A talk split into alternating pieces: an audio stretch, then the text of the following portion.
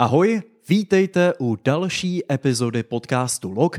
Tentokrát nás čeká další monolog. A řešit budeme pocit, který jednou za čas prožívá každý z nás. Alespoň si to myslím.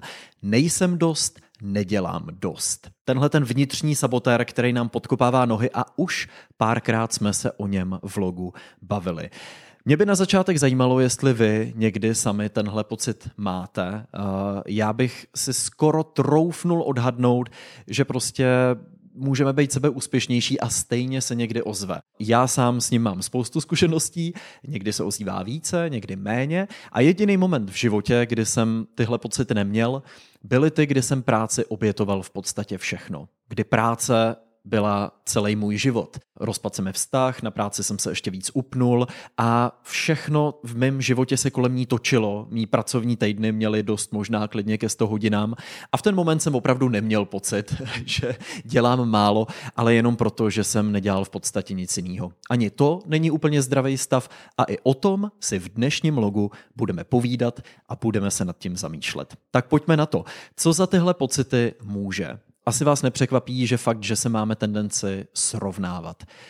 To je věc, která je přirozená, to je věc, která k životu patří a myslím si, že nikdy není od věci si připomenout znovu a znovu, s čím nebo s kým se vlastně srovnáváme.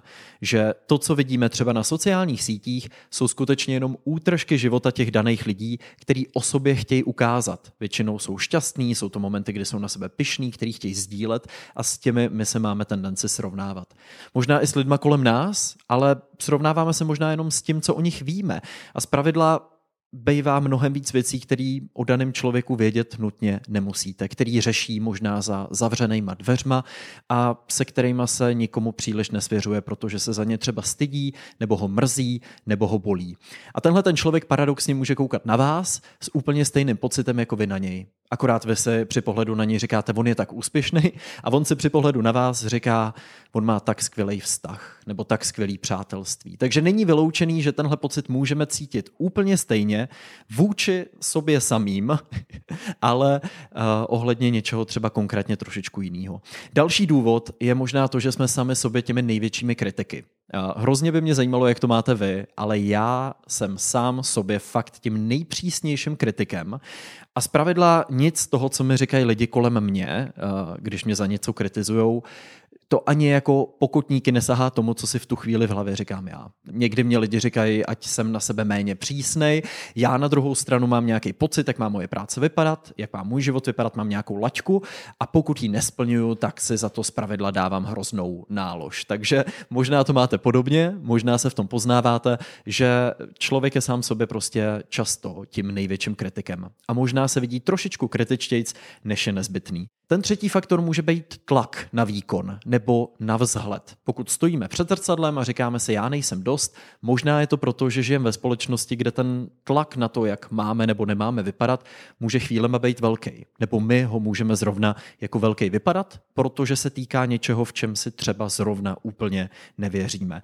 A co se týče práce, nedělám dost, tak ten tlak na výkon je neoddiskutovatelný. Ale myslím si, že i nejúspěšnější umělci, zpěváci, režiséři, partneři se můžou koukat kolem sebe a stejně tenhle pocit mít, že najdou někoho, kdo v jejich očích dělá víc než oni. Když potřebuju někoho z mých blízkých uklidnit, když za mnou přijdou pomalu v panickém záchvatu, že všichni kolem nich už mají nějaký projekty a nějaký nápady a nějakou cestu, na kterou se vydali a budou úspěšní kariéry, ale oni stále ne, říkám jim jednu věc – která mě samotnému vždycky pomůže se trochu uklidnit. A to jsou příběhy velmi úspěšných lidí, kteří na tu svoji vášeň a na to, co je vlastně nakonec opravdu proslavilo, přišli až velmi pozdě, nebo relativně pozdě. Na začátek třeba Julia Child, skvělá kuchařka, velmi známá, možná znáte Julia and Julia, film s Meryl Streep, vřele doporučuju.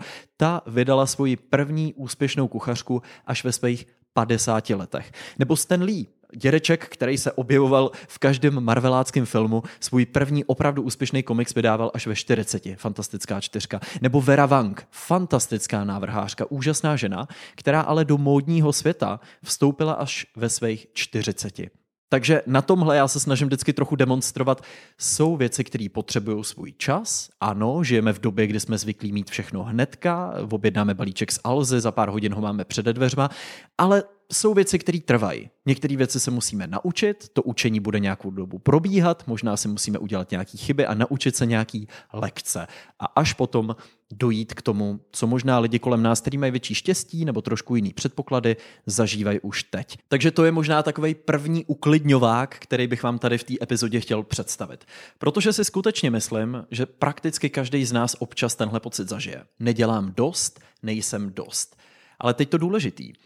Co je to slovo dost? Co to vlastně znamená? Co máme před očima, když si tohle to říkáme? Je to konkrétní člověk, se kterým se právě srovnáváme, nebo jehož práci jsme dneska viděli a vyvolala v nás to, že my sami možná nemáme takhle dobrý výsledky? Je to nějaká idea toho, že stojíme před zrcadlem, říkáme si, já nejsem dost? Je to nějaká idea krásy? Nějaký standard krásy? Protože ty se v čase měnějí. Vzpomeňte si na věstonickou Venuši z dolních věstonic z krásné Jižní Moravy. To byl tehdy ideál krásy. A určitě stála nějaká uh, mařenka z tehdejší doby u jezera, koukala na svůj odraz a říkala si, já nejsem dost jako ta Venuše, mrcha jedna prostě, bože můj. Uh, takže na tom chci jenom demonstrovat, jak vlastně zavádějící tohle může být, jak moc v naší hlavě tohle může být. A myslím si, že to je dobrý první krok. Pojmenovat si to slovo dost. Co nebo kdo za ním je. A z toho se můžeme odrazit k tomu, že si to možná začneme trošku líp pojmenovávat a trochu líp chápat. Jaká je reakce naší hlavy v ten moment? Co se děje, když si tuhle věc řekneme? Uh, motivuje nás? Nebo naopak v nás vyvolává nějaký pocit bezmoci, uh, apatie, demotivace? To je taky dobrá otázka. Já se přiznám, že když to zní v mojí hlavě, tak to úplně nedokážu otočit v motivační věc. Ovšem, když mě to říká někdo druhý, když mě někdo druhý říká, ty neděláš dost, ty to nikdy nedokážeš, mm, to je velká motivace. Mnohokrát mě v životě takhle nedůvěra někoho jiného ve mně namotivovala uh, a v hlavě se mi ozvalo, taky já jim ukážu, že na to opravdu mám. Já jim ukážu, že to dokážu.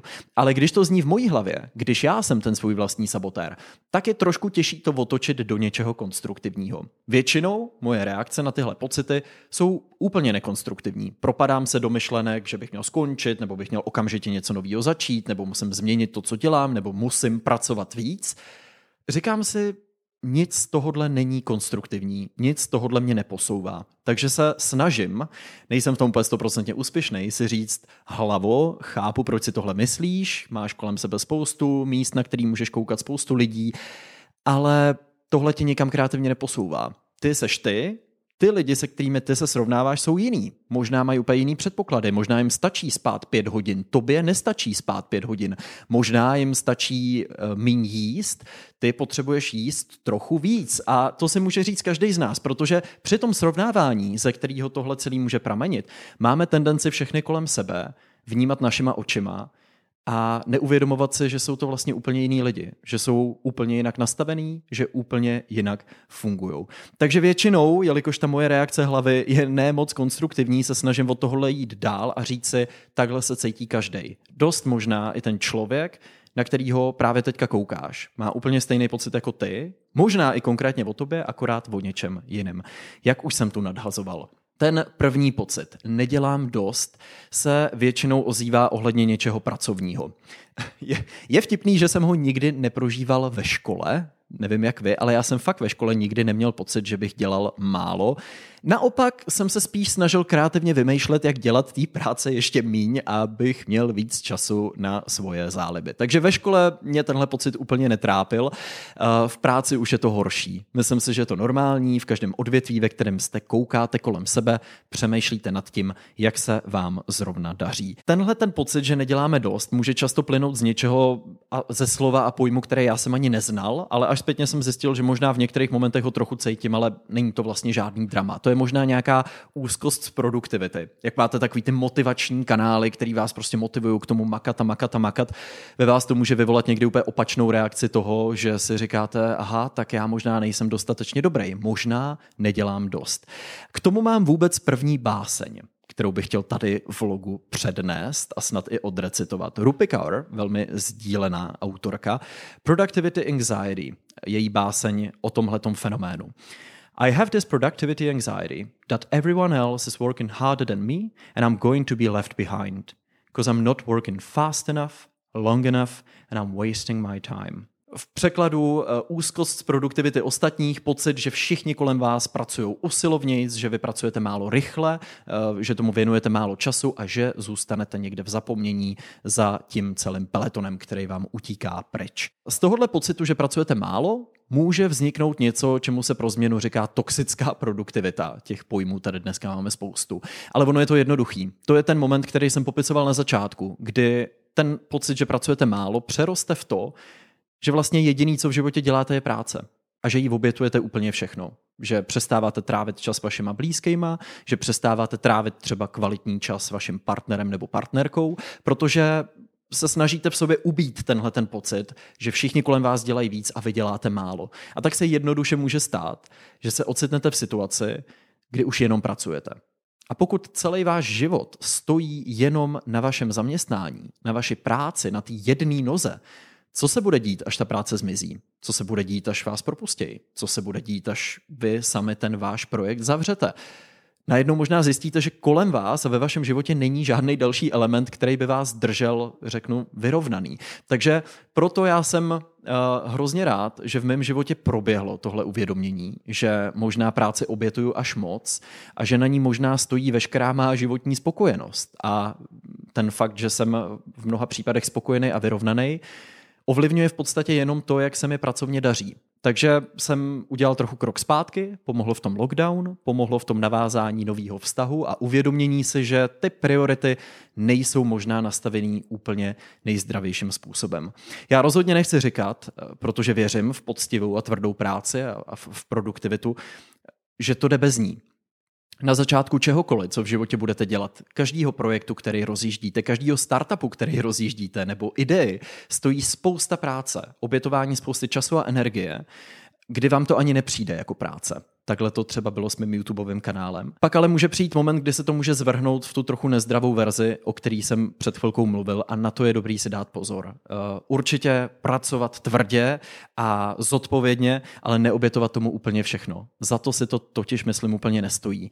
Mně v tomhle uvědomění pomohla vizualizace, teď to bude znít absolutně mentálně, uh, toho, co se děje na pohřbu co se bude dít třeba na vašem pohřbu. Kolik lidí bude vzpomínat na to, že jste věnovali 60 hodin tady tomu projektu, který jste odvedli tak, že vám za to někdo řekl, mm, to je hezká práce. Říkám si, to asi nebude hlavní téma toho, na co se bude vzpomínat ve spojitosti se mnou. Já věřím, že to budou vzpomínky s mýma kámošema, že to bude to, jak jsem se k ostatním choval, že to budou momenty, na který snad můžu být hrdý a snad se na to z nostalgií bude vzpomínat. A práce v tom možná bude mít trošku zástupnou roli. Ano, možná, pokud je vaší prací to, že pomáháte lidem kolem vás, že zlepšujete svět kolem vás, tak vaše práce bude definovat váš odkaz. Ale myslím si, že je si dobrý uvědomit, že záleží i na jiných věcech. Tohle je jedna z věcí, která mě to pomáhá zasadit do nějakého trošku většího kontextu a říct si, jo, tady jsou fakt možná trošku důležitější věci než to, jestli, jestli uh, budeš pracovně nejúspěšnější ze všech úspěšných, protože nakonec na tom možná nemusí ani tolik záležet. Já si vzpomínám na svůj panel na konferenci Forbesu. Dovedete si asi představit, jaký lidi na konferenci Forbesu přijdou. Jsou to velmi asi pracovitý lidi, kteří mají práci na velmi vysokých prioritách, kterým záleží na úspěchu a rádi o práci a úspěchu mluví na konferencích. A tenhle panel, kterýho já jsem byl součástí, byl o mladé generaci, a o tom, proč má možná k práci a work-life balance, jak se říká, trošku jiný přístup. A tematicky jsme došli na Goldman Sachs Work Week, což v podstatě bylo odhalení, že někteří pracovníci Goldman Sachs pracují až 100 hodin týdně. To vyvolalo ve všech světových médiích absolutní zděšení, jak je něco takového vůbec možný. A já jsem říkal, OK, spousta lidí může takovýmhle způsobem pracovat. Já si myslím, že je to super nakročení k infarktu ve 40. Což bylo možná až moc heavy na tu danou situaci a na ten fakt, že v tom publiku sedělo podle mě 80% lidí, kteří pracují zhruba takovýhle hodiny týdně. Prošumělo to tam a můj kamarád Tadeáš, který dělá projekt Reknihy a seděl v tom panelu se mnou, začal říkat, hm, tak to já k tomu mám možná nakročeno, protože můj startup stojí na těchto těch mých odpracovaných hodinách. Já jsem potom musel upřesňovat, je velký rozdíl, když buduješ nějaký svůj projekt, nějaký svůj brand, něco, čemu strašně věříš a je to tvoje obrovská vášeň. Absolutně se v tom najdeš. Druhá věc je pracovat pro korporátní firmu, kdy to z pravidla nebejvá úplně práce, která vás absolutně naplňuje, ale ze který máte třeba hezký peníze, která vás nějakou dobu posouvá, ale nevyhnutelně, pokud takhle budete pracovat dlouhodobě, vás ten korporát prostě vysaje. Vysaje z vás duši, jen aby pár let potom, co vy odejdete, našel někoho mladého, koho bude vysávat znovu stejně jako vás. Takže tohle je za mě ten rozdíl. Pokud děláme práci i klidně takhle intenzivně, která nás naplňuje a dokážeme si vyšetřit alespoň trochu času na nějaký další věci, koníčky, přátelé a tak dále, jedině dobře. Pokud je to ta naše náplň životní, uh, prací, ku zdraví, nebo jak se to říká, to je určitě super. Jiná věc je, když vás takhle dře nějaký zaměstnavatel nebo jste v nějaký pracovní pozici, která vás vlastně třeba po nějakém čase už nenaplňuje vůbec, ale vy tomu tyhle hodiny obětujete, pak si myslím, že tam může být nakročeno k něčemu neúplně příjemnému. Takže na tomhle chci trošku demonstrovat, eh, jak nebezpečný tenhle pocit nedělám dost může být, protože jednoduše může přerůst v to, že se přepracováváme nebo že práci začneme obětovat všechno, ale zároveň trochu obhájit produktivitu jako takovou, úplně na ní tady neplivat, protože jasně, žádný projekt nevznik jen tak omylem při tom, že jste na něm pracovali jednu hodinu týdně. Prostě každý projekt potřebuje svůj čas. Pocit nejsem dost. Tady už jsme trošičku jinde. To nemá úplně spojitost s prací, jako spíš s tím, jak my se vnímáme a často to má co dočinění se vzhledem. Já už jsem tady zmiňoval věstonickou Venuši, to, to zní jako, nevím, jsem tady zmiňoval Steva Jobsa, Elon Muska a věstonickou Venuši. Uh, ano, uh, to je ten ideál krásy. A ten ideál krásy se nám taky může měnit podle toho, koho ve svém okolí máme, jak nad ideálem krásy přemýšlejí lidi kolem nás a možná i co vidíme na sociálních sítích. Já jsem o tomhle dopodrobna mluvil ve svém videu Sítě versus duše.